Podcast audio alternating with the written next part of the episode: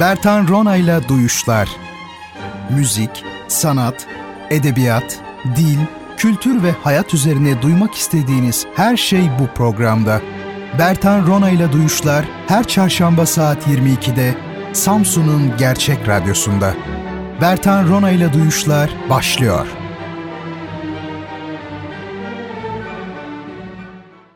Sevgili dinleyicilerim, Duyuşlardan hepinize iyi geceler diliyorum. Bugün 6 Ocak 2021 Çarşamba ve her zaman olduğu gibi vakti zamanı geldi. Sizlerle buluştuk. Efendim Bertan Rona'yı dinlemektesiniz. Bendeniz Duyuşlar programını, felsefe, sanat, edebiyat ağırlıklı Duyuşlar programını sizler için hazırlıyorum. Ve her hafta Radyo Gerçek yayınında sunmaya gayret ediyorum efendim. Bu gece de inşallah öyle yapacağız ve türlü konular üzerinde duracağız ama yine başlamadan önce duyurularımızı yapalım. Sevgili dinleyicilerim, sosyal medya hesaplarımız artık pek çoğunuzun malumu alisi durumunda. Ee, öyle söyleyelim biz şimdi. Dil bilgisi meseleleri vardı cümlede. Ee, Bertan Rona benim e, Twitter hesabım. Onun dışında yine Bertan Rona olarak Instagram'da da takip edebilirsiniz. Bu iki e, ortamda, mecrada takip etmeniz önemli. E, çünkü her hafta bir kitap hediye ediyoruz siz sevgili dinleyicilerimize Duyuşlar programında. Bu kitabı verebilmek için de bir soru soruyoruz. Bu sorunun cevabını ilk veren dinleyicimiz kitabını almış oluyor. Fakat nereye yazıyor? Bertan Rona Twitter hesabına yazmış oluyor. Yani Bertan Rona ile Duyuşlar Twitter hesabına değil. Çünkü öyle bir hesap da var. Doğrudan Bertan Rona'ya mention'la e, yazacak dinleyicimiz. Biz de kitabını göndereceğiz. Onun dışında bu son haftalarda pek olmasa da yer yer çeşitli görseller üzerinde duruyoruz program çerçevesinde. E, onları da Instagram'dan paylaşıyorum.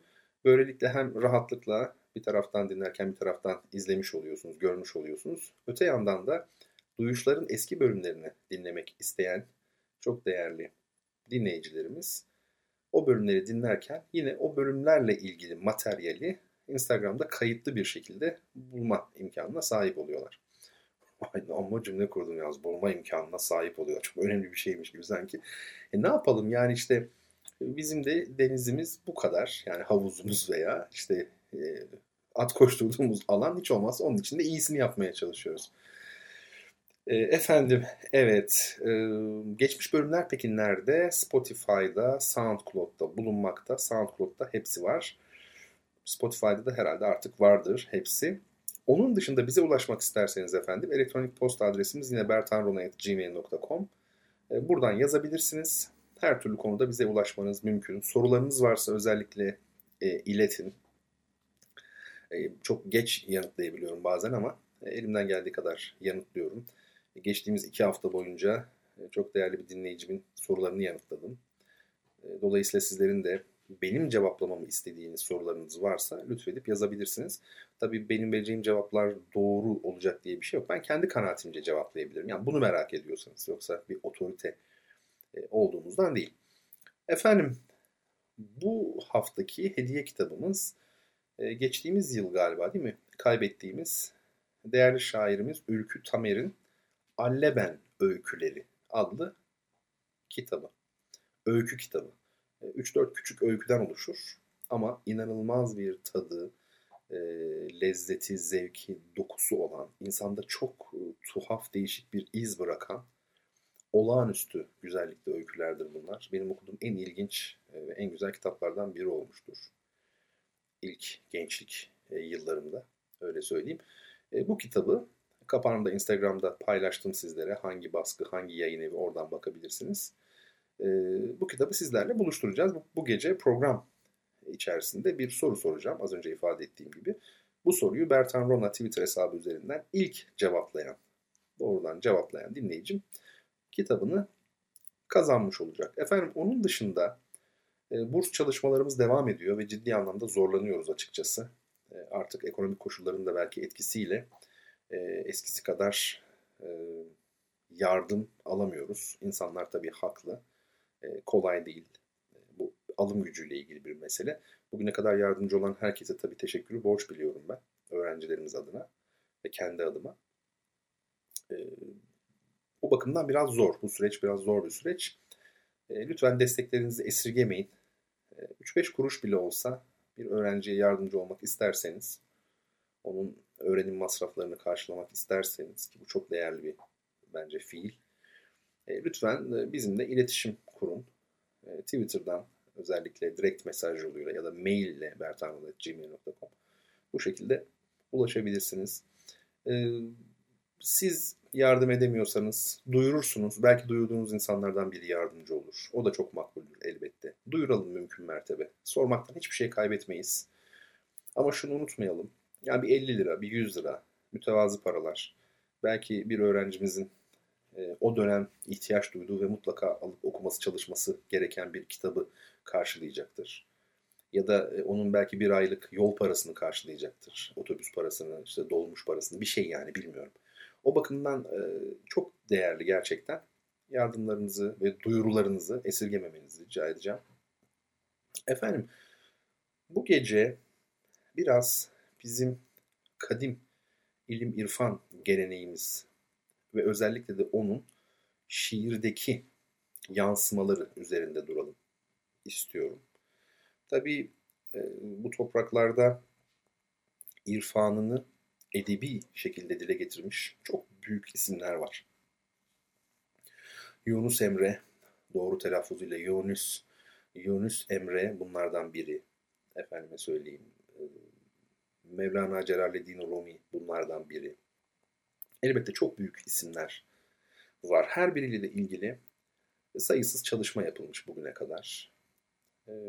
Hem şiirleriyle ilgili hem düşünceleriyle ilgili, inançlarıyla ilgili, hayatlarıyla ilgili, onların itikatlarıyla ilgili öyle söyleyeyim.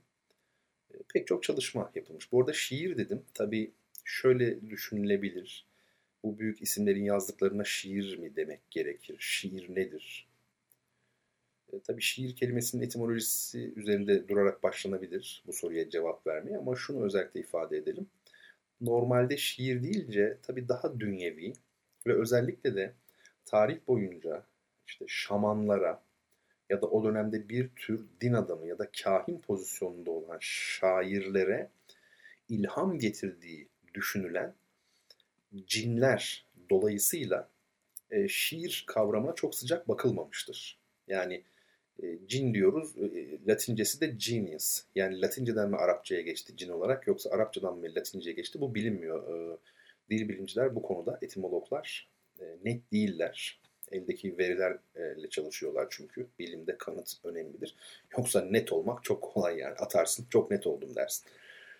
Öyle değil mi? Yani o açıdan bakıldığında bunlara şiir demek mesela Yunus Emre'nin yazdıklarını ilahi mi diyeceğiz, şiir mi diyeceğiz?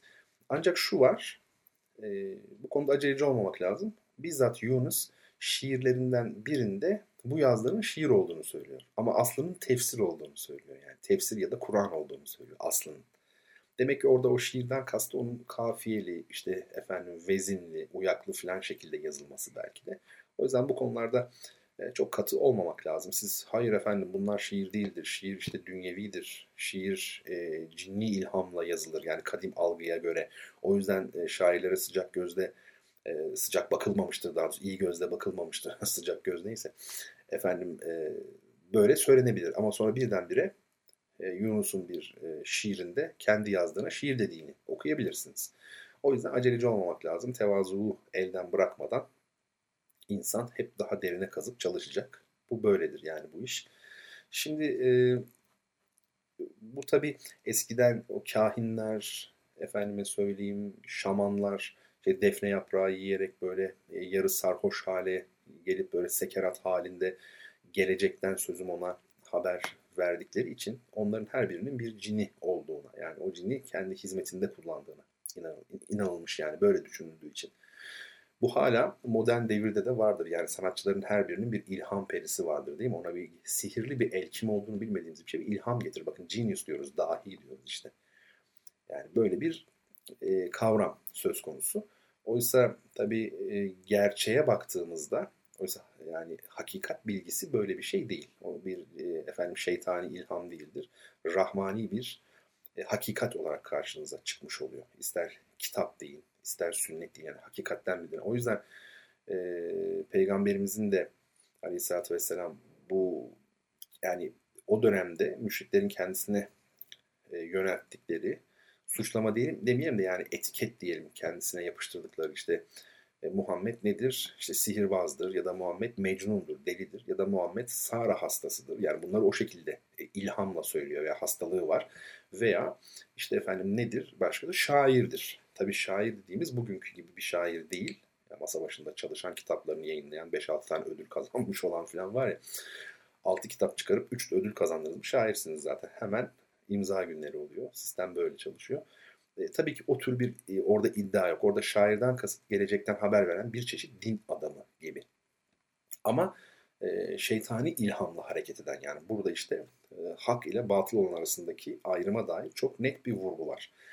E, Yunus Emre tabii Türkçe ile ilgili olarak da üzerinde çok durulmuş bir isimdir. Çünkü şöyle düşünelim. Mevlana Celaleddin Rumi bugün Türkiye'de sokakta yürüsek bin kişiye sorsak herhalde 990'ı e, onun e, ana dilinin Farsça olduğunu bilmez. Herkes Türk olduğunu düşünür, ana dilinin Türkçe olduğunu düşünür. Bu kadar bize mal olmuştur. Zaten İslam medeniyetinde de unsuriyet fikri olmadığı için esas itibariyle yani o Arapmış, Farsmış, Türkmüş hiçbir önemi yoktur. Dolayısıyla bunu Avrupalılar pek anlayamazlar. Yazılarından biliyorum anlayamadıklarını. Yani onların hala peşinde oldukları şey Mevlana Fars mıydı, Mevlana Türk müydü? Oysa İran Devlet Başkanı gelmişti bir tarihte buraya. Belki 5 yıl, 10 yıl önce. Ahmedi Necat'tı galiba değil mi ismi? Ona hani Mevlana Türk mü, Fars mı diye sorduklarında ne önemi var ki dedi. Bu kadar büyük bir ismin etnik kökenine niye uğraşıyorsunuz? Düşün, düşünün bunu İran Cumhurbaşkanı söylüyor. E, tabii bu unsuriyet yani kavmiyetçilik, milliyetçilik dediğimiz şey serbest pazar ekonomisinin bir sonucudur. O yüzden Fransız devrimiyle zirveye çıkan bir süreçtir. Ulus devlet süreci. Ama memlekette ve dünyada artık pek e, bu ekonomik e, gelişmeleri çözümlemek isteyen, o şekilde bir okuma yapmak isteyen kimse yok. Herkes melek gibi. Yani fizik bir dünya yok. Her şey metafizikten ibaret. Herkes melek yani. Kimse insan değil. Hiç kimse bu dünyada yaratılmamış. Hiç kimsenin bedeni yok. Hiç kimsenin günahı yok. Hepimiz tertemiziz. Melek gibiyiz. Yani bunu bir tarih okuması da metodoloji olarak aslında bir benzetim olarak öne sürüyorum. Yani e, tarihi okurken de tarihin sosyal koşulları vardır, ekonomik toplumsal koşulları vardır. Sadece mana düzeyinde bakamazsınız tarihe. Ya da şöyle söyleyeyim, tarih mana düzeyinde ilerlese bile bu mana düzeyindeki ilerleyişin mutlaka maddi bir e, temeli vardır. Çünkü sebep sonuç ilişkisine bağlamış Allah her şeyi. Öyle değil mi? Yani kendi e, kaderini bile bir başka kul eliyle uyguluyor ya da yaşananlar eliyle uyguluyor. Makro planda da dünya tarihine böyle bakabiliriz. Dolayısıyla biz fizik dünyadan, toplumsal ilişkilerden vazgeçemeyiz. Bunlara dair düşünmekten de vazgeçemeyiz. İse bu tabii bir e, bahsi diğer yani. Bir kenarda e, dursun.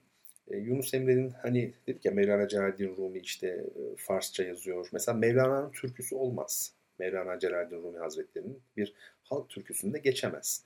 Ama şeyde bir geçebilir. Ya da şöyle diyelim mesela Abdülkadir Geylani Hazretleri de bir türküde geçmez. İlahilerde geçerler ama türküde yani biz Türkçe, anonim mesela bir Sivas türküsünde geçer mi? Geçmez. Ama Yunus Emre geçer. Yani o Türkçe yazdığı için, Türkmen olduğu için bu topraklarda hep yaşadığı ve e, tefekkür seyahatleri yaptığı için e, bu toprakların ilim irfan geleneğinin bir parçası olduğu, tasavvuf geleneğinin bir parçası olduğu için o e, şey yapar. Türkülerde e, geçer. Hatta son bu gece size dinleteceğim son parça olarak başka bir Yunus Emre düşünüyordum ama acaba onu mu çalsak? Bir bakalım yani içinde Yunus Emre türküsü geçen. Olmaz onu da haftaya yaparız. Sıkıntı değil. Şimdi Türkçenin tarihi açısından Yunus Emre'nin kullandığı dilin önemli olduğunu söyleyenler var. İşte vahdeti vücut düşüncesi, nazariyesi, inancı açısından Yunus Emre'nin bulunduğu yeri tartışanlar var. Olumlu ya da olumsuz manada. İşte ete kemiğe büründüm, Yunus diye göründüm diyor ya. Efendime söyleyeyim. Bunlar ayrı konular. Başka programlarda ya da bir radyo programını aşan şeyler bunlar. Belki daha farklı ortamlarda tartışılabilir. Ben şimdilik şunu ifade etmek istiyorum. Yani Yunus Emre'den iki ayrı e, dörtlüğü, dörtlük veya dize fark etmez beyit hiç hiç önemli değil. E, bir bakalım ne diyor mesela Yunus Emre.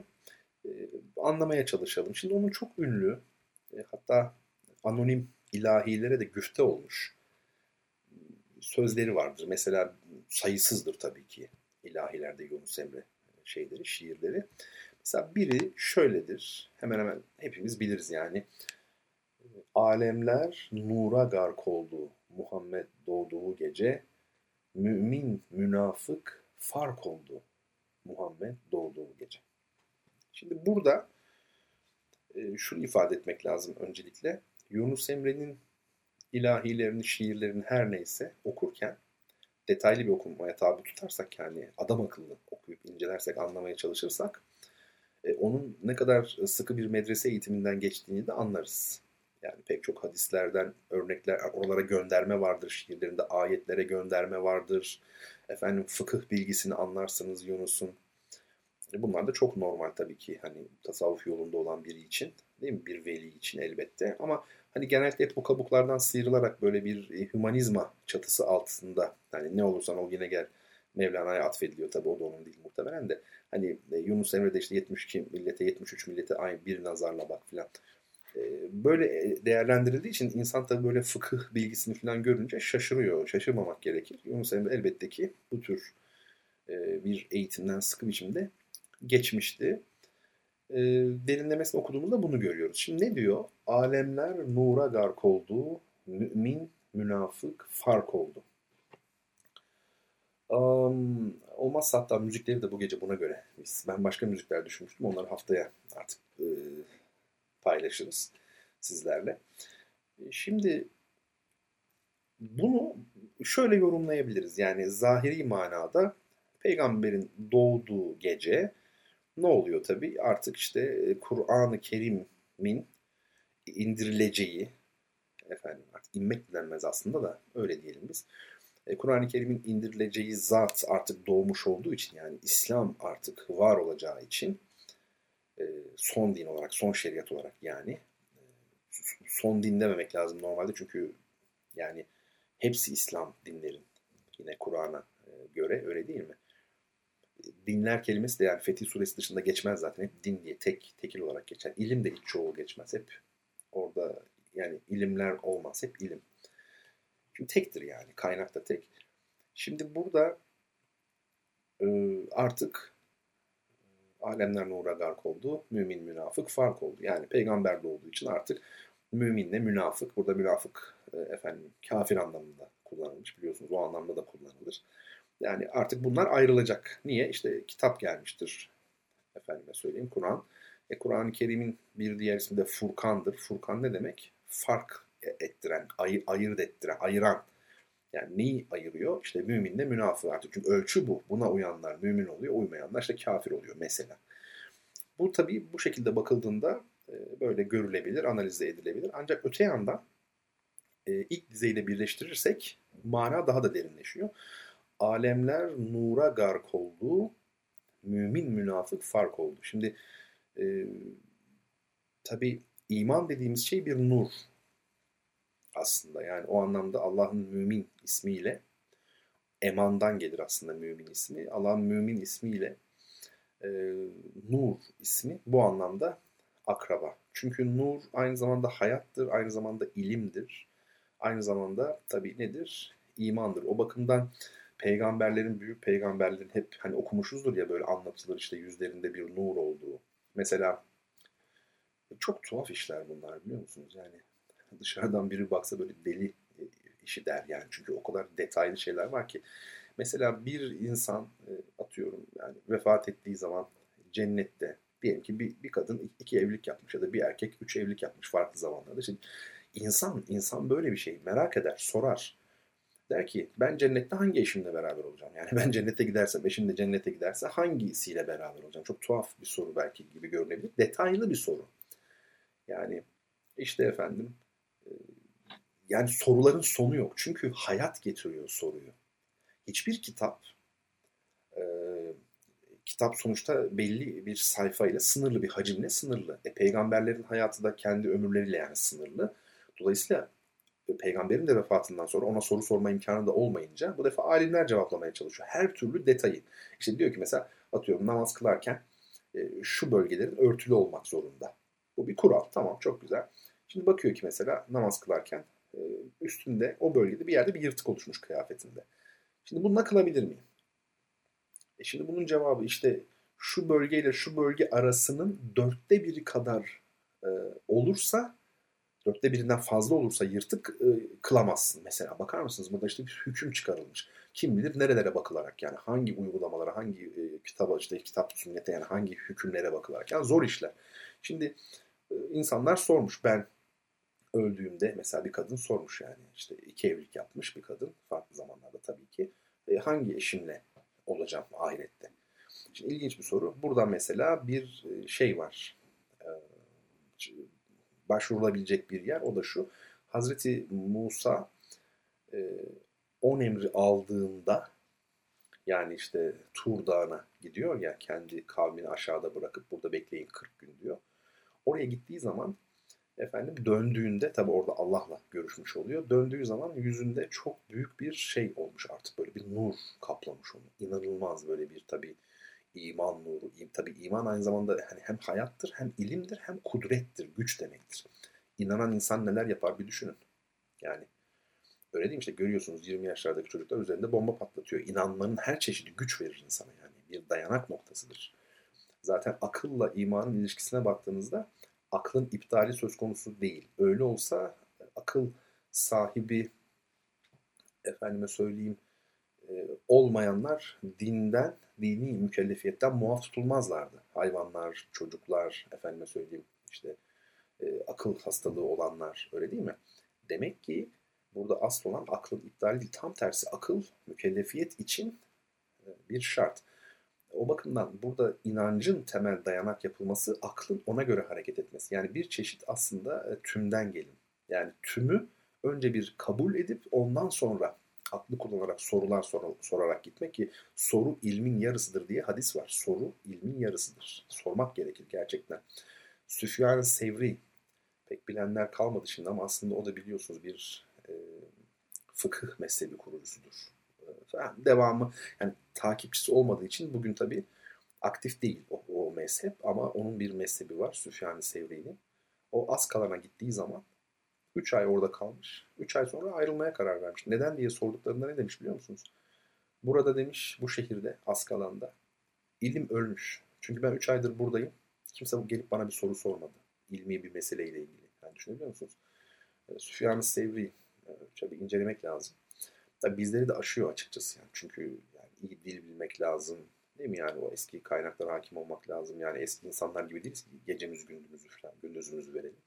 Biz anlayacağımız kadarıyla e, okusak tabii e, bize yeter. Yani dolayısıyla nur böyle bir şey. Nur insana çok büyük bir kudret de verir, güç verir. İlim demektir. Şimdi ondan bahsedeceğim zaten. Şimdi Hazreti Musa'yı şu bakımdan mevzu bahis etmiştim. Öyle bir nur olmuş ki üzerinde, bu kaynaklarda geçer hep e, Hazreti Musa'nın hanımı Hazreti Musa'ya çok düşkün olmuş. Onu çok arzu eder, çok ister olmuş. E, ve e, yani sen demiş yani ben seninle cennette buluşabilecek miyim diye sormuş. Orada da Hazreti Musa diyor ki e, ben öldükten sonra kimseyle evlenme diyor. İşte mesela buradan bir hüküm çıkarılmış. Demek ki demişler en son evli olunan kişiyle olunacak. Bu bir mesela şey örnek. Yani sorular çok. Yani diyebilir misiniz bir insana sen niye böyle bir soru soruyorsun? Yok işte ne kadar örtüldü, ne kadar yırtık falan. Yani soruların sonu yok. E, o bakımdan bunlara bir takım şeyler de veriliyor elbette. Bir takım e, cevaplar da verilmiş oluyor. Şimdi e, şeyin, siz söyleyin adını, bu nur meselesini özellikle söyledim. Peygamberimizin babası e, yüzünde çok e, şey olduğu söylenir büyük bir nur olduğu söylenir. Ve hatta bir kadının o dönemde işte efendim Mekke'de bir kadının e, kendisinin yolunu kestiği, evlenme teklif ettiği anlatılır. Bu siyah kitaplarında hep geçer. Fakat Peygamberimizin babası o, o bu şeyi kabul etmiyor. Evliliği kabul etmiyor ve Amine Hatun'la evleniyor. Yani peygamberimizin annesiyle evleniyor. Tabi bildiğimiz bir şey bu. Daha sonra e, Amine Hatun peygamberimize hamile kaldığında yine peygamberimizin babası şeyde e, yine Mekke sokaklarında yürürken aynı kadın onu bir daha görüyor. Hiç bu defa yüzüne bile bakmıyor. Ve e, ilginç değil mi yüzüne bile bakmaması? O da merak ediyor. Diyor ki ya sen bana böyle böyle tekliflerde bulundun. Evlenmek istedin benimle. Şimdi diyor hiç yüzüme bakmıyorsun. Neden? Ee, kadın ne diyor biliyor musunuz? Ben benim istediğim sen değildin diyor. Senin yüzünde öyle bir nuru vardı ki diyor. Ama şimdi o nuru göremiyorum. Şimdi e, o nur gitti. O yüzden yolun açık olsun diyor artık. Seninle bir işim yok. Öyle bir isteğim yok. Şimdi burada o nur ne? O nur inanışa göre peygamberimizin nuru. Yani çünkü peygamberimizin babası annesiyle evlendiğinde, annesi hamile kaldığında o nur annesine geçmiş oluyor ve artık o nur kalmıyor kendisinde. Şimdi dolayısıyla yine bu Yunus Emre e, ne diyordu? Alemler nura gark oldu, mümin münafık fark oldu Muhammed doğduğu gece. Yani peygamber doğduğunda böyle bir e, nurun ortalığı kapladı. Tamam demek ki peygamberin nuru bu. Bunu biliyoruz. Ama öte yandan nur hem ilim demektir hem kudret demektir demiştik. Bir de aydınlıkta bazı şeyleri ayırt edebiliriz ya. Hani mesela işte siyah iplik beyaz iplikten ayırt edilince bilmem neyin vakti girer. Atıyorum tamamen attım. İşte bu vardır yani. Pek çok dinde de vardır. Yahudilerde de vardır. Ee, şimdi mesela o tabii nur olduğu zaman artık bazı şeyleri seçebiliyorsunuz. Burada bir çok güzel bir benzetme var tabii ki. Nur ilim olduğu için furkandır, ayırt edicidir, ayırt ettirendir. O bakımdan o nurun aydınlığında artık kim yanlış yolda, kim doğru yolda bu anlaşılmış olacak deniyor. Bu işte alın buyurun Yunus Emre Divanı'nın içerisindeki sayısız şiirden bir tanesinin, yalnızca bir tanesinin ilk beyti. Alemler nura gark oldu, mümin münafık fark oldu. Yani o nurla onun ilişkilendirilmesi, Esma-ül Hüsna'ya dair derin bilgi, vukufiyet, pek çok şey var elbette içinde. Dolayısıyla büyük bir zevkle insan okuyabilir bir hazine. Hem inanç açısından, hem düşünce açısından, hem edebi lezzet açısından, hem efendime söyleyeyim e, yani tasavvufi tecrübe açısından eşsiz bir kaynak. Yani bu bunlar şiir kitabı mı yoksa itikat kitabı mı insan hakikaten ayırt edemiyor yani olağanüstü. Tabii şunu da ifade etmek lazım. Şu an envai çeşidi var Yunus Emre divanının. Envai çeşidi var. Bunlarda işte günümüz Türkçesine tamamen adapte edilmiş olanları var. Yani doğrudan orijinali olanları var. Bir de orijinalinden biraz daha hani sadeleştirilmiş olanları var. Çoğu insan aldığı zaman Yunus Emre'yi hani anlamakta bazen zorluk çekiyor ya bir takım kelimeler falan var. Bilin ki o aslında biraz sadeleştirilmiş hali. Yani orijinali doğrudan Yunus'un e, söylediği e, daha da tabii ki biraz eski bir dil oluyor. Ama bu dil öyle bir dil ki ne Farsça ne Arapça çok eski güzel bir Türkçe tabii ki. E, harika hakikaten. Şimdi şu müzik konusunda kararsız kaldım ya. Çok da kararsız biri değilimdir aslında ama onları da haftaya mı yapsak yoksa yeri geldiğinden şimdi mi yapsak? Hani Yunus Emre'nin türküsü olmaz filan dedik ya. E, acaba öyle bir şey mi yapsak? Ben bakalım şimdi birini çaldıracağız artık yani değil mi müzik arasında. Bakalım hangisi olacak. Şöyle diyelim. Yunus Emre'nin hani dedik ki Abdülkadir Geylani'den ya da e, Mevlana Celaleddin Rumi'den farklı olarak türküsü olur demiştik. Hadi öyle yapalım bu defa. Başka müzikler aslında hazırlamıştım ama son anda bir dönüşle yani ben biraz Tchaikovsky falan hazırlamıştım. Çok başka başka müzikler. Belki onları yine şey yaparız bu program içerisinde çalarız. E, güzel bir şekilde şimdi e, ya da bu geceyi artık çok, çok neyse radyo programında bu kadar kararsız olmaz. Herhalde tarihe geçiyorum şu an.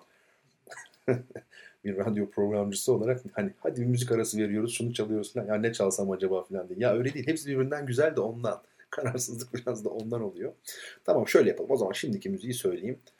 Alemler nura gark oldu, mümin münafık fark oldu diyorduk ya işte o ilahiyi o zaman dinleyelim ve efendime söyleyeyim arkasından programımıza kaldığımız yerden devam edelim. Çok değerli dinleyicilerim.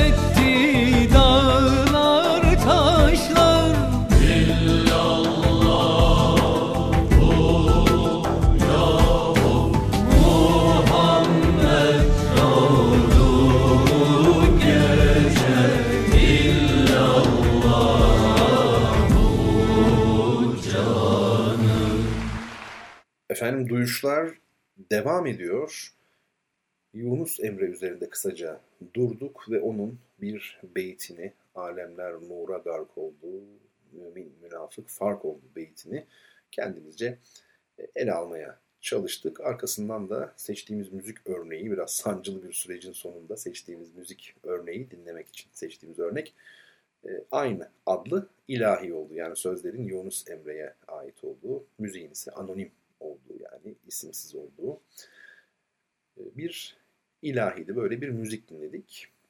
Şimdi devam edeceğiz. Efendim kaldığımız yerden. E, bir başka Yunus Emre dörtlüğü diyelim. Yani bir Yunus Emre dörtlüğü. Tabii bu e, oldukça ünlü. Yani alemler nura gark oldu, min münafık fark oldu ya göre çok daha ünlü, tanınan bir dörtlük. Dörtlük herhalde değil mi bu kıta ama bir bakalım. Hani var ya meşhur ilim ilim bilmektir, ilim kendin bilmektir. Sen kendin bilmezsen ya nice okumaktır. Bu tabii önemli. Ee, şimdi ne söylenebilir burada? Öncelikle şunu ifade edelim.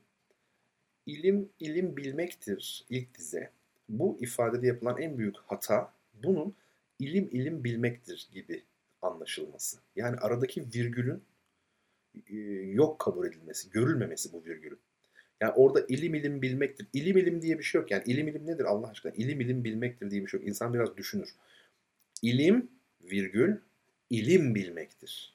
Yani şunu diyor Yunus. Asıl ilim ilmin ne olduğunu bilmektir. Ya muhteşem. Asıl ilim ilmin ne olduğunu bilmektir. Yani ben şey yazmıştım bir tarihte. Hiç düşünmemiştim. Bakın bunlar da birbirine çok benziyor. Yani e, asıl bilgelik belki de bilgeliğin nerede olduğunu bilmektir demiştim. Bu da öyle. Yani ilim dediğin şey ilmin ne olduğunu bilmektir. Şimdi peygamberimizin hani meşhur bir duası var ya huşu duymayan kalpten, doymayan nefsten, kabul olunmayan duadan ve faydası olmayan ilimden sana sığınırım diyor Allah.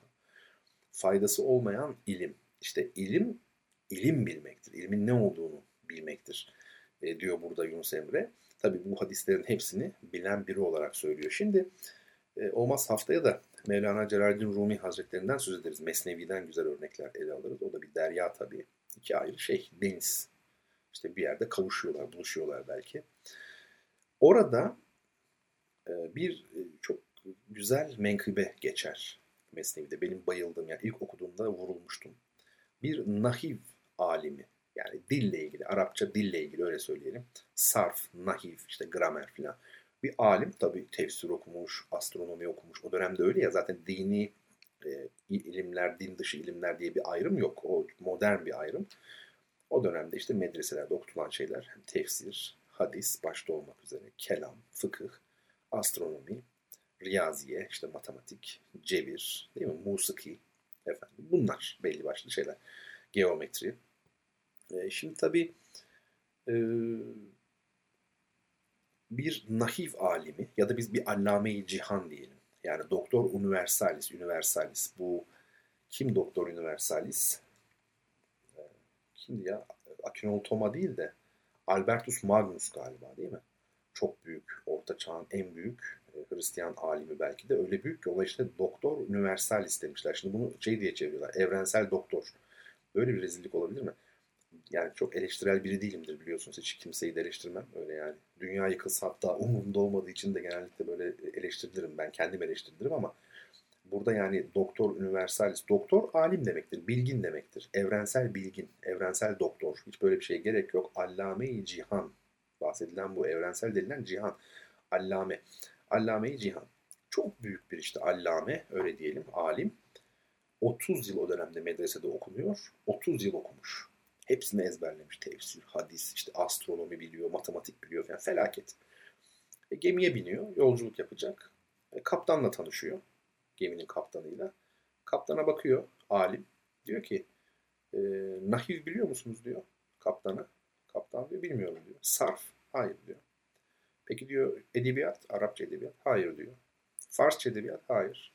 Astronomi, hayır. Tefsir, fıkıh, kelam, hadis, hayır. Matematik, cebir, hayır. Hiçbirini bilmiyor kaptan. Gerçi kaptan tabii şeyi bilir yani astronomi falan biraz bilir ama neyse bizde işte hikaye böyle. Biliyor musun? Bilmiyorum diyor hiçbirini. ve biraz büyükleniyor, kibirleniyor şey alim. Bakıyor kaptana çok yazık diyor. Ömrünüzün yarısı boşa gitti diyor. Niye öyle diyor yarısı? Çünkü 60 yaşında bir insanın ömrünün yarısı 30 yıl yapar. 30 yıl işte medresede bu işlerin okunacağı zaman. Ee, kaptan bir şey demiyor. Saygıyla karşılıyor, tebessüm ediyor falan. Neyse alim artık kamerasına diyelim geçiyor odasına. Gemi yolculuğa çıkıyor. Birinci gün, ikinci gün, üçüncü gün falan derken bir süre sonra büyük bir fırtınaya yakalanıyorlar. Ve gemi artık fındık kabuğu gibi böyle dalgaların üzerinde oradan oraya oradan oraya battı batacak yani. Tabii geminin içinde bir kıyamet kopuyor. Herkes birbirini eze eze koridorlarda, güvertede kaçışıyor falan. Herkes canının derdinde ne yapacağını düşünüyor. Ne yapsak, ne taraflara gitsek falan diye. O esnada e, alimle kaptan tekrar karşılaşıyorlar. Artık biraz böyle şey yapalım. E, film gibi an, anlatalım. Koridorda çarpışıyorlar. Göz göze geliyorlar. Tabii bu defa alim korkuyla bakıyor. Kaptan daha rahat. Kaptan diyor ki halime yüzme biliyor musun diyor. Bilmiyorum diyor halim. Senin ömrün tamamı boşa gitti. Şimdi işte bakın anladınız mı? Şimdi ilim ilim bilmektir meselesi. Tabii demiyoruz ki matematik e, falan öğrenilmesin. Burada bir mesaj var sadece. O da şu. Yani hangi ilmin neye yarayacağını bilmek gerekir. Evet bunları öğrenmedin diye ömrünün yarısı boşa gitmiş olabilir 30 yıl ama yüzme bilmezsen de tamamı boşa gider. Çünkü orada artık ölümle karşı karşıyasın demektir. Yüzme bilmiyorsun çünkü. Evet, e, ilim ilim bilmektir. İlim kendi bilmektir. Bunu da tabii açıklamış oluyor. Evet, yani burada e, aslında cevabı da vermiş oluyor. Yani ilim ilim bilmektir diyor. Cevap demeyelim çünkü burada bir soru yok tabii de. Yani ilim ilmin ne olduğunu bilmektir. Peki neymiş o? İlmin ne olduğunu açmak lazım. İlim kendin bilmektir. Peki böyle mi? Yani neden böyle veya? İlim niye insanın kendini bilmesi olsun ki? Bu Sokrates'e de atfedilir biliyorsunuz. Kendini bil. Ee, eski bir söz. Yani bunun hadis olduğu da söylenir. Daha eski zamanlardan geldiği de söylenir. Men arefe nefsehu fakat arefe rabbehu. Yani meşhur bilirsiniz. Kendini bilen Rabbini bilir. Tabi burada Rab nedir? Niye kendini bilen Allah'ı bilir denilmemiş de kendini bilen Rabbini bilir. Rab ile Allah başka şeylerdir ondan. Bu tabi e, çok uzun konular. Yani bir program, üç program değil. Belki sadece bu konu için bir üç yıl daha duyuşları dört yıl daha devam ettirmek lazım. O yüzden üzerinde durmayacağım. Ama e, ifade edilen şey insanın kendini bilmesi. Burada kendini bilmesi derken sadece böyle şey kastedilmiyor. Yani o çok tali, çok sonra gelecek bir şey. Yani edep, yani kendini bil, haddini bil gibi değil. E, başka manada kendini bilmek. İşte o manada bildiğin zaman Rabbini bilmiş olursun zaten. Ama insanın Allah'ı bilmesi başka bir şeydir. O Rabbi bildikten sonra başlayan bir macera. Tabi tasavvufa göre tasavvuflar bunu hep ifade etmişler. Ee, şimdi tabi ilim kelimesine etimolojik olarak bakıldığında yani bu nereden geliyor denildiğinde e, alem var ya alem. Alem ne demek? İşte efendim e, işaret değil mi? Delil, kanıt, gösterge bir şeyi gösteriyor mesela sana. Hani alamet diyoruz ya işte o onun alameti, onun işareti veya camilerde işte efendim hem kubbede hem de minarede en üstte ne bulunur? Alem değil mi? E, bulunur. Veya sancaklarda da alem bulunur, alamet. Şimdi ilim de işaret demektir. Şimdi neyin işareti bu? Ben tabii e, şunu ifade etmedim. Bu şiir dedik ya şiir kelimesi de aslında şuurla akrabadır. Şiir, şuur. Bilmek demektir aslında. Şuur da bilmektir. Şiir de bilmektir. Şiir sezgiyle bilmektir yalnız. Şuur başka. Ee, şimdi şiir sezgiyle bilmektir. Ee, şuur sezgi değil daha mantıklı bir şekilde bilmektir. Hatta Sirius yıldızı var ya Sirius. Ee, onun mesela işte Chiron diye mesela var, gezegen var meşhur. Yani özeldir o mesela. Mesela Sirius'un adı da aslında Sirius. Shira yıldızı veya Sirius. Bu yine bilmekle ilgili. Neden? Çünkü Sirius yol gösteriyor. insanlara bir şey gösteriyor mesela. Onu takip ediyorsun. Bir o var bir de tabii işte hidayet nuru olduğu söylenir. İşte Şiron gezegeninde. Onlar başka. E, dolayısıyla yani şiir böyle bir şey. Bilmekle ilgili. İlim de tabii ki bilmek demek ama kök olarak işaret, alamet. Şimdi bakın bu ilginç. Niye ilginç biliyor musunuz? Alem kelimesi de buradan geliyor. Yani alem, alem. Alem bildiğimiz kainat, gördüğümüz her şey. Gördüğümüz ve görmediğimiz hatta. Yaratılmışların toplamı. Alem ise işaret. Bu aslında modern düşünceyle eski düşüncenin, modern öncesi düşüncenin arasındaki en büyük farklardan birine işaret ediyor. Yani herhangi bir şeyi gördüğümüzde onu bir başka şeye işaret mi kabul edeceğiz? Delil mi kabul edeceğiz? Yoksa onu sadece kendisi olarak göreceğiz. Nereden geldiğini bilmeyecek miyiz? Yani Yunus diyor ya mal sahibi, mülk sahibi. Hani bunun ilk sahibi? İşte bakın orada ona gönderme var. Ee, bunları hiç düşünmeyeceğiz. Efendime söyleyeyim. Sadece kendisi olarak göreceğiz. Modern bilim böyle diyor. Ben ne sorusuyla uğraşmam diyor. Neden sorusuyla uğraşmam. Özür dilerim. Neden sorusuyla uğraşmam. Ben nasıl sorusuyla uğraşırım diyor. Yani neden benim işim değil, dinin işi diyor, felsefenin işi diyor. Yani bu kainat nasıl meydana geldi? Yani daha doğrusu neden meydana geldi? Bir ilke var mı arkasında? Hayır, ben sadece e, efendim e, niceliklerle uğraşırım. Sadece işte yıldızlar arasındaki işte efendim maddeden, bilmem neden, bozuluşundan, çözülüşünden yani nasılla ilgilenirim. E, şimdi bu tabii oldukça önemli. Böyle olduğu zaman neden sorusunu dışladığınız zaman her şey size son derece karanlık, son derece e, tehlikeli gelir. Kainattaki her şey size böyle gelebilir. Çünkü arada bir birlik göremezsiniz. Onu var eden bir ilke yoksa o zaman tam bir kaos hali vardır. E, bu akla yatkın açıkçası.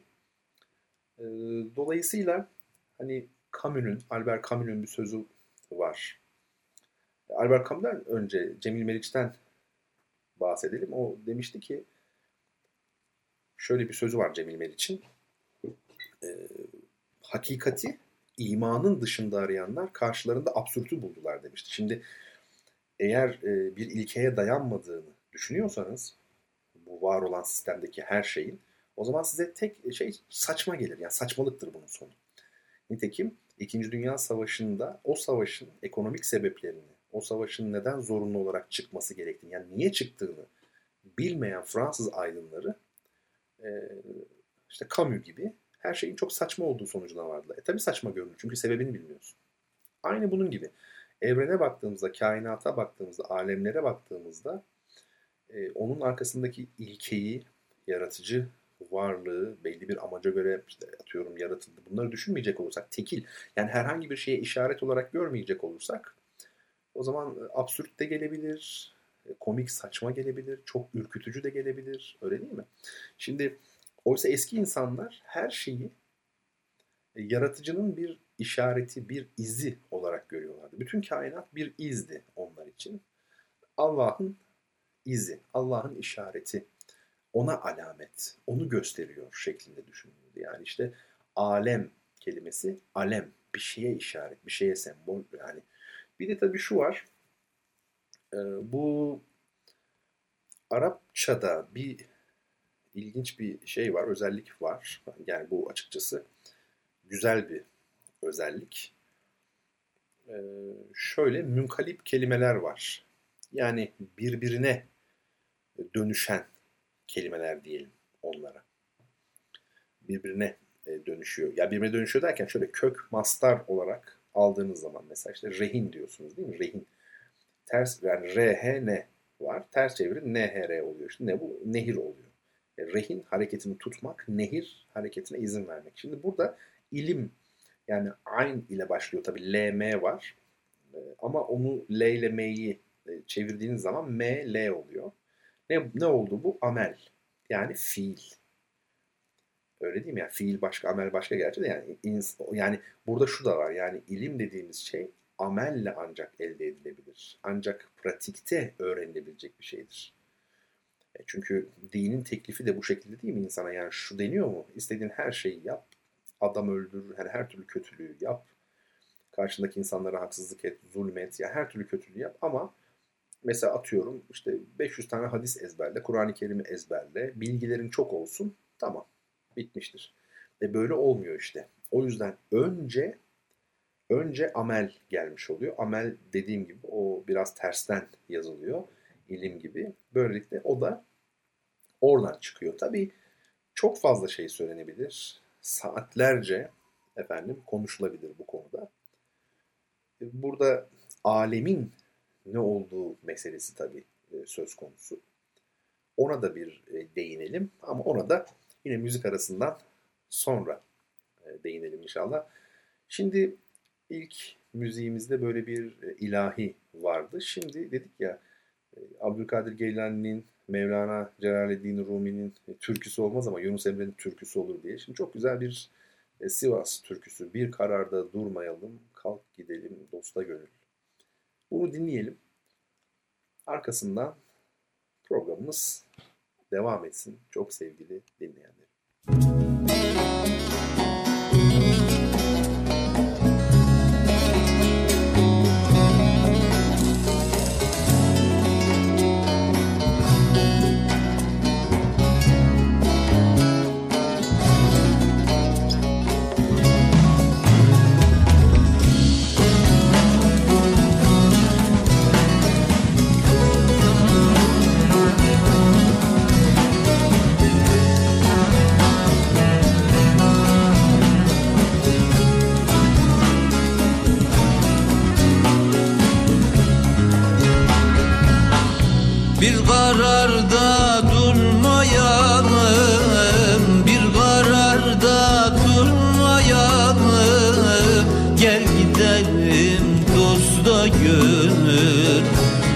Hasretinden yanmayalım Hasretinden yanmayalım.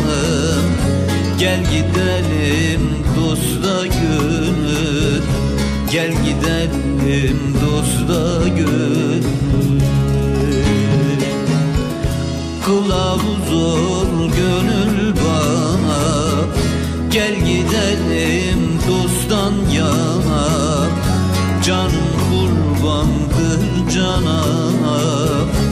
Gel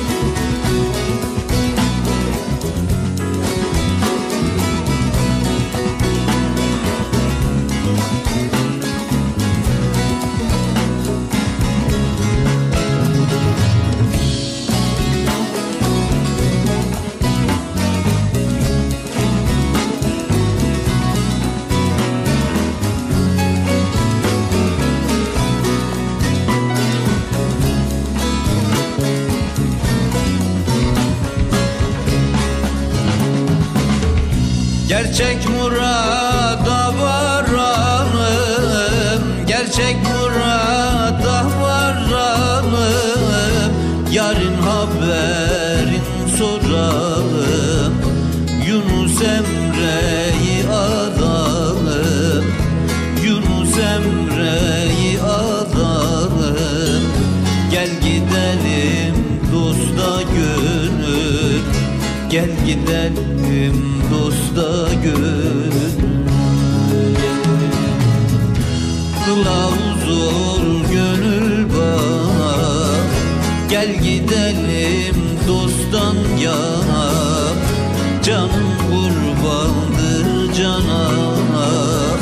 Gel gidelim dosta gönül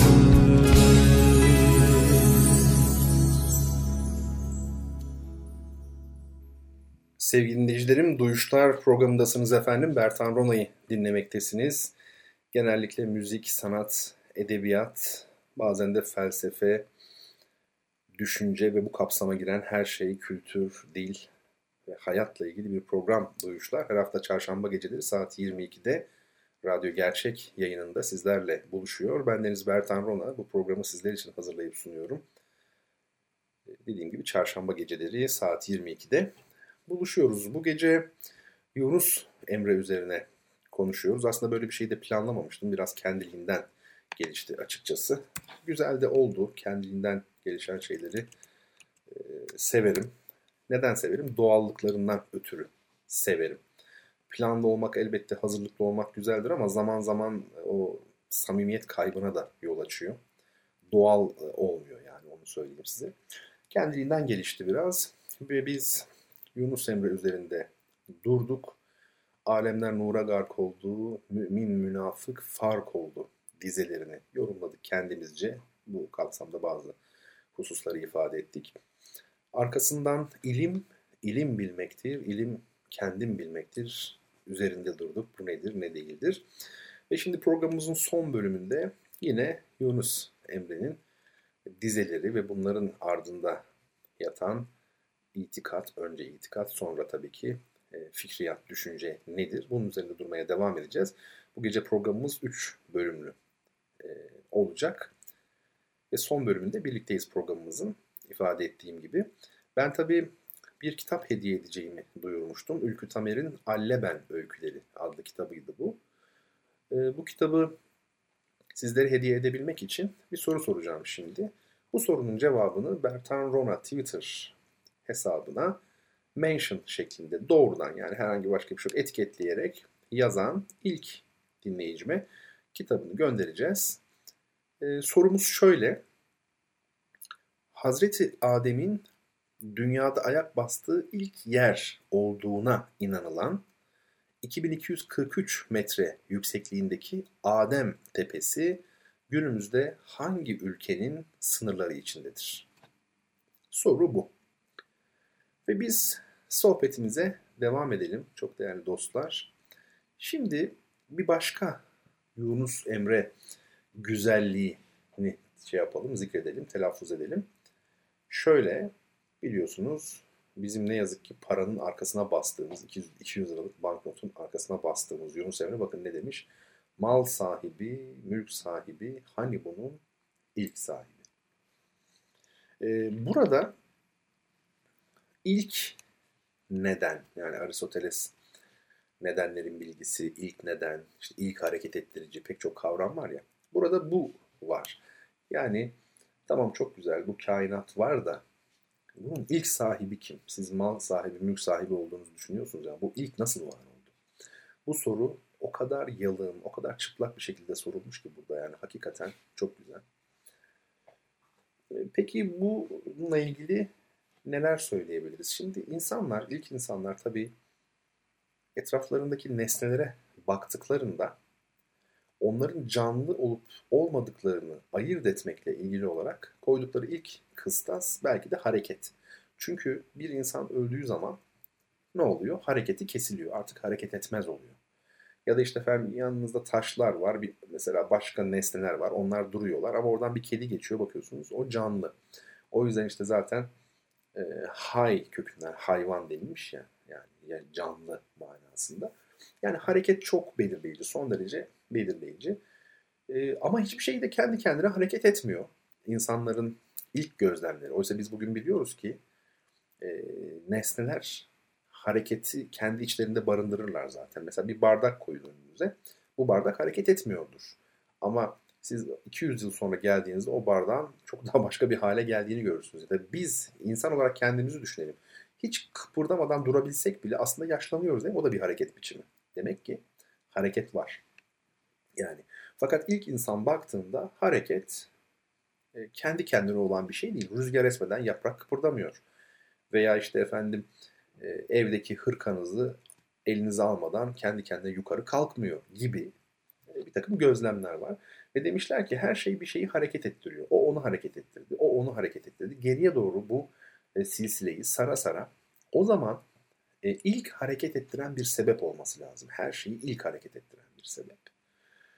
E, tabii bu felsefenin en çok tartıştığı konulardan bir tanesidir. E, Antik Yunan felsefesinin özellikle en çok tartıştığı konulardan biridir. Efendimiz kendisi hareket etmemeli yalnız bu e, tanrı.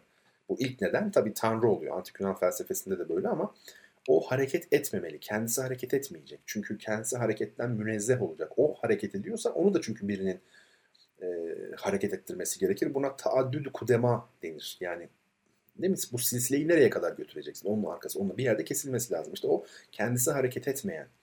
E, buna proton, kinein diyor Aristoteles. Yani ilk hareket ettirici varlık. Şimdi şeyden bahsetmiştim münkalip kelimelerden Arapçadaki yani ter, mastar tersten okunuyorsa hani nehir rehin demiştim. Mesela biri de Sübhan'dır. Yani tesbih kelimesi Sübhan'dan gelir biliyorsunuz. Allah değil mi? Sübhani. Allah Sübhan'dır. Yani onu biz ne yapıyoruz? Tesbih, e, efendim, tenzih ve takdis ediyoruz. Yani her şeyden tenzih. Bütün muhalefetül lil havadis yani yaratılmışlara benzemekten uzak. Hiç uzak değil yani hiçbir şekilde benzeyemez. Hiçbir yaratılana efendim muhalefetül havadis demek bu. Onu biliyorsunuz yani e, selbi sıfatlarından, zati sıfatlarından biri. E, o bakımdan e, tesbih de böyledir. Yani subhanallah, subhanallah. Seni her şeyden tenzih ederim, tesbih ederim. Yani sen hiçbirine benzemezsin. O da kud, kudus yani kud, kudsiyet de var tabii. Şimdi bu e, münkalip olarak baktığımızda Sübhan, tersten baktığımızda bu defa HBS olur. Yani SBH, Sübhan değil mi? HBS olarak baktığımızda da e, habs yani hapis. Bu benim yorumum tabii yani herhangi bir kitapta okuduğum için söylemiyorum. E, hapis hareketi durdurmaktır. Sübhan ise bütün hareketin belki de kaynağı olmak. Yani e, gücü kendinde olmak. Kendi gücü, enerjisi kendinde olmak. Mesela otokrator diye Yunanca bir kavram var. Oto ne? Oto kendi kendine demek. Otomobil kendisini hareket eder. Yani at çekmiyor anlamında. Otomobil. Otokrator gücü kendinden gelen otokrator. Yani bu aslında bizim Farsçadaki hüda dediğimiz kelime. Yani hüda, hve kendi demektir. Yani hüda, yani gücü kendinde olan. Mesela kadın kelimesi de buradan gelir biliyor musunuz mesela? Kadın. Hvaten.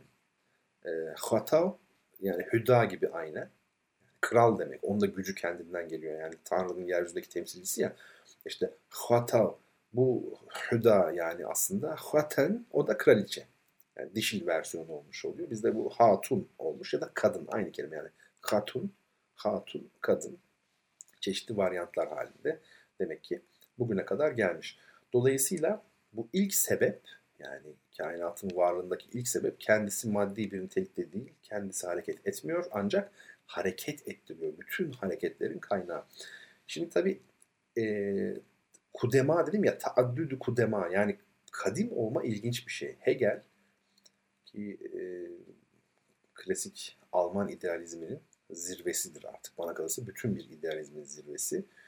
O diyor ki başlangıç irrasyoneldir başlangıç makul değildir. Makul aklın al- al- aldığı demek. Yani akıl alacak bir şey değildir başlangıç. Onu anlayamayız diyor. Ee, burada e, İslam düşüncesinde, ilahiyatında el evvel, evvel ismi var. Değil mi? Allah'ın isimlerinden biri. Evvel odur, ahir odur, zahir odur, batın odur. Evvel en eski olan. Yani kıdem sıfatı var zaten. Yani eski. Her şeyden daha eski. Şimdi mesela bir çiçeğin açılmasını düşünelim. O çiçek nasıl açılıyor? İlk insanın en çok merak ettiği şeylerden biri. Yani değil mi böyle filizleniyor bir şey, bir bitki. İçeriden bir yerden geliyor sürekli fışkırır gibi dışarıya. Ama o içerisi neresi? Yani ne var onun içinde? O tohumun içinde ne var? Onun da içinde ne var? Onun da içinde ne var? Daha derine gittikçe ne var? Bu insanları e, çok düşündürmüş. Sadece çiçeklerin açması tabii o anlamda bir güzel örnek değil. Yani tek bir örnek değil. Özellikle kadınların doğum yapması. Ve kadının içi hep merak edilmiş. Yani çünkü eski dönemlere şöyle bir gidin. Erkek denilen bir cins var bir de kadın denilen bir cins var. Fakat kadın denilen cins durup durup çocuk dünyaya getiriyor ki o, o günün dünyasında çocuk özellikle de erkek çocuk çok önemli bir şey ama çok önemli. Yani şöyle düşünün siz bir yerde yaşıyorsunuz. Bugünkü gibi insanlar birbirinden haberdar değil. Ki bugün 2020'ye geldik işte görüyorsunuz koskoca bir devlet bir başka devleti işgal ediyor. Milyonlarca insan ölüyor yıllar içerisinde. Yine kimsenin kılı kıpırdamıyor. Eski zamanlarda daha da beter. Siz efendime söyleyeyim bir e, şeysiniz, küçük bir devlet ya da küçük bir şehir devletisiniz ya da daha küçük bir yapısınız. Bir yerlerden birileri geliyor. 10 bin kişi. Sizi tamamen egemenlikleri altına alıyorlar. Sizi köle yapılıyorlar veya öldürüyorlar. İşte kadınları cariye yapıyorlar. Çocukları öldürüyorlar veya köle yapıyor. Bilmiyorum yani. Ve bunu sadece bir tek şeyiyle yapabiliyorlar. Güçlü oldukları için sizden daha kalabalıklar çünkü. Orduları daha büyük. Yani korkunç bir şey. Kimin nereden geleceği belli değil. Yani gecenin bir vaktinde gelebilirler birdenbire. Dolayısıyla erkek çocuk güç demek, savaşçılık demek. Yani yoksa çok da matah bir şey olduğundan değil. Özellikle bu sebeple e, çok aslında önemli olmuş tarih boyunca. Başka sebepleri de var. Ama bu bir tanesi. Şimdi e, cinsel ilişkide erkeğin rolü de pek bilinmiyor o zaman. Tarıma yeni yeni geçilince ancak anlaşılmış. Çünkü tarım demek hayvanların evcilleştirilmesi demek. O zaman onların üreme davranışını gözleyerek anlamışlar. Erkek e, cinsel ilişkide e, nasıl bir durumda diye. E, bu da bilinmeyince kadının o çocuğu kendi kendine dünyaya getirdiği gibi bir algı var. E, dolayısıyla işte o tanrıça, kadına tanrılık atfetme yani e, kibele mesela ana tanrıça meselesi biraz buradan geliyor tabii. E, bu kadar önemli ve kadının iç hep merak edilmiş. Ama her zaman işte çiçeğin içinin merak edilmesi gibi. E, bakın bu mesela Orta Çağ'da işte kadınların işte cadı oldu diye yakılması özellikle Avrupa'da işte bu Katolik ülkelerde. E, burada ne? içine cin girdi. Dikkat edin. O cinlendi, efsunlandı. Yine içine bir şey girdi. İç çok önemli bir kavramdır. Bugünkü dünyada e, en e, az bulunan şey içtir. Yani içimiz yok artık bizim hiçbirimizin. Dışız. Hepimiz bir dış halindeyiz yani. Anlatabiliyor muyum? Dış, afak şeklindeyiz. Yani enfüs kalmadı. E, içim çok rahat diyoruz mesela. Yani rahat olacak için var mı acaba? Onu bir önce söyle bir. Ondan sonra için rahat olsun. Değil mi? İç. E, olayların iç yüzü diyoruz. Bakın dikkat edin. Meselenin iç yüzünü anladım. Yani aslı, hakikatidir aynı zamanda iç. Bunu da ifade ediyor. Onu da düşünmek lazım. Yani kelimelerin sadece lugat anlamlarına bakmamak gerekiyor. Ya da ilk lugat anlamına değil diğerlerine de. Ruh diyoruz mesela ama bir de şu var. Olay, meselenin ruhunu ben anladım abi. Olayın ruhu bu. Ya bu işin kokusu geliyor ya. Kokusu mesela. Yani farklı tabii ki şeyleri var, anlamları var. Kelimeleri bir tane değil. Dolayısıyla bu ilk. Orada da Fatır ismi var tabii ki Allah'ın. Fatır ismi nerede geçiyorsa Kur'an'da orada bir programlama meselesi vardır aslında. Yani e, kaderinin bir küçük kitapçık gibi o e, açan çiçeğin içinde olması vardır. O tohumun içine yazılmış şekilde. Fatır onu programlamış. FTR, FTR e, değil mi? FTR böyle P olsa, PTR olsa öyle düşünün. F, P şeyde İbranice'de, Arapça'da eşdeğerdir birbirine. G, C gibi, S, Ş gibi. Burada mesela FTR, fatır diyoruz. iftar, açılmak demek. Yani hepsi buradan gelir bunların. Fatır, iftar, pek çok şey. Ee, şeye baktığımızda P koyduğumuzda PTR burada da işte mesela pütür pütür diyoruz ya. Pütür pütür. Pıtır diye açıldı. Pıtır. Bakın onomatope bir kelime aslında. Pıtır. Pıtrak. Değil mi mesela? Potur. Potur yüzlü falan böyle hani yüzünde böyle kabarcıklar. Kabarma, şişme, açma meselesi var aslında. Hatta bu FTR'yi, Fatır'daki FTR'yi FSR olarak düşünürsek tefsir de buradan başa T koyduğunuzda tefsir bak FSR. Çünkü o da yarmak, açmak demektir ya tefsir açmak demektir. Yani şerh etmek gibi bir bakıma. Dolayısıyla burada yine o e, Fatır isminin özelliği görülüyor. Yani ilk olan, onun da derininde, derininde açarak kendini dışarıya açacak. O bakımdan kaynak aslında dışarıdan değildir. Her zaman insanlar bu işte vahiy sürecini hep dışsal olarak hayal ederler. Yani bir melek geliyor dışarıdan o söylüyor gibi. Ama o meleki kuvve insanın kendi içinde bulunduğu kemalat durumuna göre aslında suretlenmiş halidir. Bizim klasik metinlerimizde bunlar hep bahsedilir. Hatta peygamberin Cebrail Aleyhisselam'ı farklı suretlerde görmesinin o an içinde bulunduğu ruh haliyle ilgili olduğu da söylenir. Asıl suretiyle gökyüzünde görmek ya da başka surette görmek, dahye suretinde görmek gibi bunları bilmek lazım elbette. Yani içeriden dışarı doğru. Çünkü ona ruhumdan üfledim. Adem'e ruhundan üflüyor Allah. Ruh, üfleme nasıl olur? İçeriden olur. Kendi içinden olur. Öyle değil mi? Dolayısıyla kaynak her zaman içeride. içeriden dışarıya, içe doğma şeklinde. Yani o dışta beklememek gerekiyor. İç. Ama işte o iç nerede onu bilen yok. E, şah damarından daha yakın değil mi? Yani sen ona uzaksın ama o sana yakın. Bu hakikaten anlaması güç bir şey. Belki de çok fazla anlamaya çalışmamak mı lazım? Bilmiyorum. Orada da bir denge var. Yani herkesten de alim olması, bu konuları bilmesi beklenmemiş. Sen şunu şunu şunu yap kardeşim. Tamam kendini kurtar mesela. Bu, bu bir tabaka. Yani bu tabakalı yapıyı, dereceli yapıyı, mertebeleri, makamları yokmuş gibi davranmak yani bunlar sanki yokmuş gibi hareket etmek gerçekten e, çok yanlış sonuçlara götürür insanlar. E, herkes bir değil. Herkes birbiriyle aynı değil. Şimdi Muhittin Arabi Hazretleri demiş ki mesela işte e, cenabetlik halinde, cünüplük halindeki kıyafetlerinizi e, şey yapmayın. Ne derler? Onu giymeyin bir daha. Giymediğiniz gibi dışarı çıkarıp yakın. Şimdi mesela buna şöyle itirazlar görürsünüz. Yani ortalama bir internet sitesine baktığınızda böyle bir hadis yok, böyle bir açıklama yok kitapta, sünnette. Nereden uyduruyorsunuz? Muhittin Arabi nereden uydurmuşlar? Ee, yahu bunu senin benim gibi insanlara söylediğini nereden çıkarıyorsun? Yani Muhittin Arabi'nin bunu sana bana söylediğini nereden çıkardın ki? Belki kendi müritlerine, talebelerine, ya tasavvufta çok ileri mertebelere gelmiş öğrencilerine belki söylüyor bunu. Belki değil, muhtemelen öyle tabii ki. Çünkü e, beni tanımayanlar yani bizi tanımayanlar kitaplarımızı da okumasınlar demiş birinden bahsediyoruz. Demek ki orada değil mi bir takım ıstılahlar, bir takım terimler, bir takım yan anlamlar, başka hususlar. Yani e, hadi onu geçelim. Peygamberin kendisi bir kere cevami kelim özelliğine sahipti. Yani ne demek cevami kelim? E, bir sözle pek çok mana ifade edebilme. Farklı farklı anlam tabakalarında bunu söyleyebilme. Mesela işte ha bu konuda şunu öneririm. Sadreddin Konevi'nin 40 hadis şerhi e, Cevami Kelim e, özelliği temel alınarak aslında e, oluşturulmuş bir şerhtir.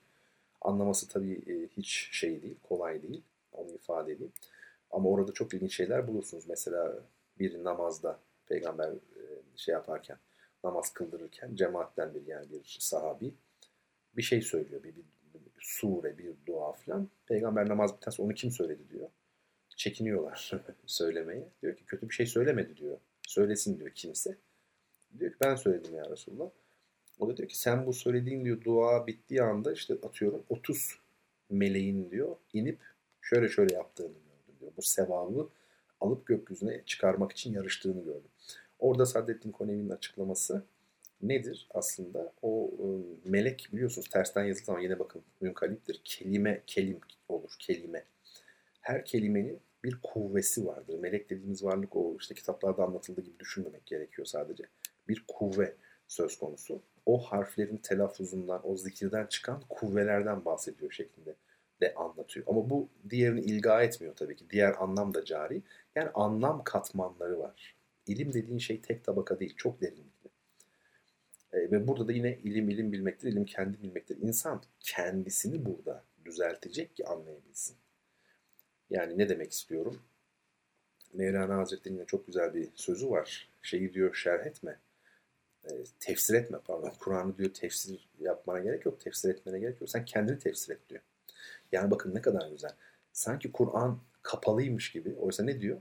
Mübin, açıktır diyor Kur'an anlamları. Ama tabii çok zor bir kitap değil mi? O zaman sanki e, o, o kapalılık ondaymış gibi düşünüyor insan. Oysa ki ne demiştim hep içe bakacağız ya. Kapalılık sende kardeşim. O açık. Sen şöyle düşünelim. E, sen bir evsin ve senin anlayışın da evin penceresi. Perdelerini açacaksın ki görebilesin. Yani o onu bir temizlemen lazım önce diyor Mevlana Hazretleri. Yani sen önce kendi sadrını temizle. Ondan sonra bak bakayım açık mı değil mi onu tefsir etmeye gerek kalıyor mu kalmıyor mu? Yani gözlüğün buharlanmış. Dışarıya bakıyorsun. Ya araba çok kirli diyorsun. Görünmüyor diyorsun. Ya, araba temiz. Senin gözlüğün buharlı veya kirli. E, burada mesele o. Yani yine insan yine ilim ilim bilmektir. İlim kendin bilmektir. Çünkü kendimizle bizim dışımızda var olan alem arasında aslında herhangi bir özce ayrılık yok. Yani insan alemi anlayabiliyorsa bu antik Yunan filozoflarının da temel düşüncesidir. Yani hepsini kabul ettiği bir şeydir. İnsan alemi anlıyorsa onunla aynı özden olduğu için anlayabiliyor. Biz de onunla aynı özdeniz. O bakımdan insana e, alemi sura küçük e, alem, kainata da e, büyük insan denilmiş. Ama Hazreti Ali bunu düzeltiyor. Kendisine böyle söylediği zaman hayır diyor. İnsan küçük alem değil. İnsan da büyük alemdir diyor. Olağanüstü bir söz. Yani insanın küçük alem olduğu hakikatini daha da derinleştiren bir söz. Hayır, insan diyor küçük alem değildir. İnsan da büyük alemdir. Ne demek bu? İnsan o alemin parçası. Hem de kesik kopuk olmayan bir parçası. Şöyle bir şey söyleyeyim. Yani bir mesela biz dışarıya şu an bakıyoruz mesela e, ben şu an olduğum yerden ışıklar görüyorum mesela. Sizler de mesela gün içinde veya gece bakıyorsunuz. Efendime söyleyeyim pek çok şey görüyorsunuz. Araçlar, ağaçlar, evler, insanlar, masalar, sandalyeler, objeler değil mi? Evimizde sayısız. Bu tabii bizde inanılmaz parçalı bir e, kainat görüntüsü yaratıyor. Çeşit çeşit e, nesneler var. Hepsi birbirinden farklı gibi. Oysa biz çok üst düzey bir e, teleskop demeyeyim de mesela mikroskop olsun. Elektron mikroskopları falan var ya böyle milyon kez büyütüyor falan öyle bir cihazla bakıyor olsaydık yani gözlerimizde şu anki gözlerimiz yerine öyle bir cihaz olsaydı baksaydık ne görecektik biliyor musunuz? E, bu farklı farklı gördüğümüz her şeyi tek parça görecektik. Tek bir bütün olarak görecektik. Ha, o nesneler ne? Oralarda belki bir enerji e, kümeleri, yığılmaları şeklinde algılanacaktı. O zaman anlayacaktık ki ha bunlar aslında tek bir varlık. O bakımdan yine tasavvufa göre elbette ki bütün varlıklar yani bizim tek tek gördüğümüz her türlü varlık aslında tek parça olan bir varlığın içinde. Yani ve o bizim onları farklı farklı görmemiz bizim bakışımızın eksikliğinden e, kaynaklanmakta. Yani bu konular tabii çok uzun. E, tabii Yunus Emre'den söz edince konu ister istemez buralara gelir. E, buna tabii ruhu azam deniyor tasavvufta bu ilk varlığa. Ya da işte nefsi kül, aklı kül ya da hakikati Muhammediye denilen şey.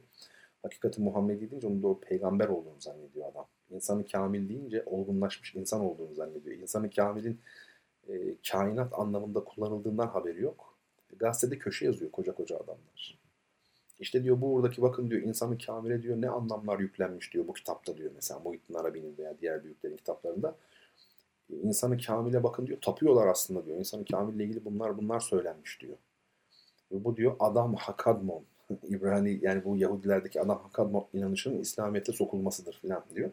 Halbuki o kadar basit bir şey var ki gözünün önünde göremediği. O da şu.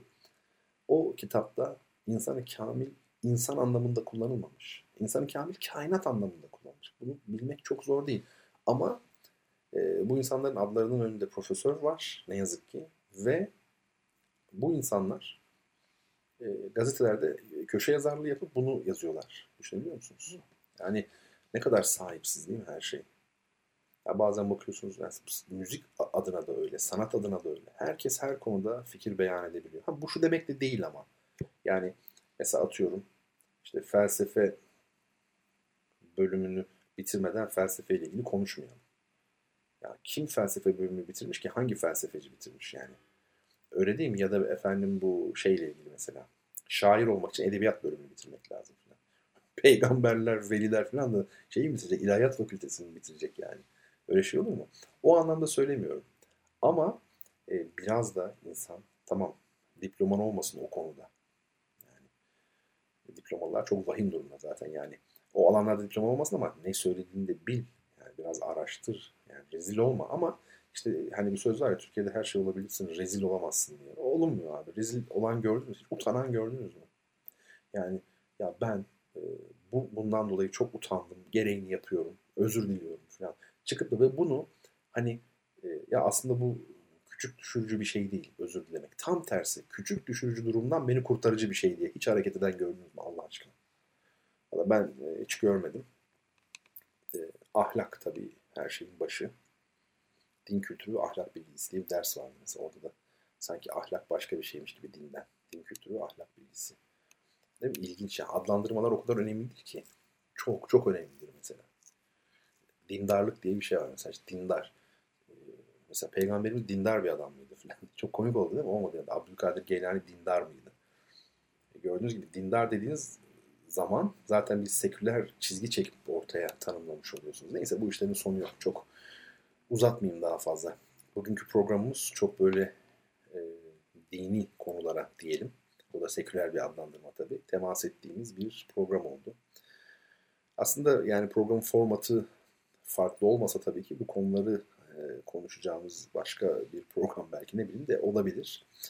Önümüzdeki günlerde, haftalarda bir e, YouTube kanalında e, sohbetlerim olacak. Orada belki bu konuları yine biraz böyle açarak gidebiliriz. Bakalım zaman ne gösterir. Önemli olan başkalarını anlatmaktan ziyade insanın kendisini yetiştirmesi, kendisini öğrenmesi. Benim de derdim o ben kendimi öğrenmek istiyorum. Ama öğrendikleriniz belli bir noktaya gelince de yani bu insanların istifadesine sunulsun. Yani 30 yıl anlatırsınız. Bir tek insan yararlanır da kendisi için iyi bir şey yaparsa bu fena mı yani? Bir kişi için değmez mi? Değer. Mesele budur yani başka bir şey değil. Şimdi çok güzel bir Yunus Emre ilahisiyle veda edeceğiz yine. Bu gece Yunus Emre gecesi oldu. E, fakat sorumuzun cevabını verelim. Neydi? Sorumuz neydi? Önce onu hatırlayalım. Hazreti Adem'in dünyada ayak bastığı ilk yer olduğuna inanılan 2243 metre yüksekliğindeki Adem Tepesi günümüzde hangi ülkenin sınırları içindedir? Cevap Sri Lanka olacaktı. Doğru cevabı veren dinleyicimiz bize adını, soyadını, adresini, telefon numarasını gönderebilir. Biz de kendisine ulaşabiliriz. Sıkıntı değil. Twitter'dan Bertan Rona hesabına direkt mesaj yazarak bize ulaşabilirse memnun oluruz. Sevgili dinleyicilerim bir duyuşların daha sonuna geldik efendim. Haftaya aynı gün ve aynı saatte, aynı gece diyelim, aynı gece aynı saatte Allah sağlık, sıhhat verirse sizlerle birlikte olmayı ümit ediyoruz. Yani 13 Ocak çarşamba saat 22'de inşallah. O güne dek lütfen kendinize çok çok çok dikkat edin. Her şey ama her şey gönlünüzce olsun. Esen kalın, sağlıkla kalın. Çok değerli dinleyicilerim.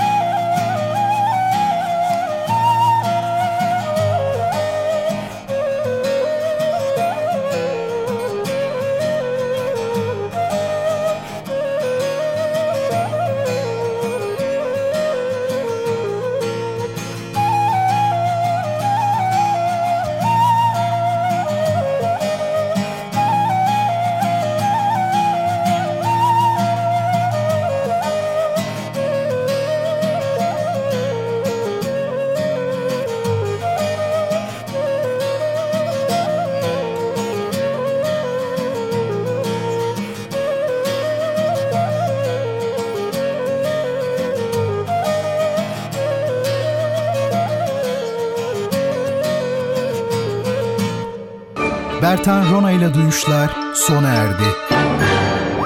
Bu program hakkındaki düşüncelerinizi dinleyen et radyogercek.com adresine mail atarak bize ulaştırabilirsiniz.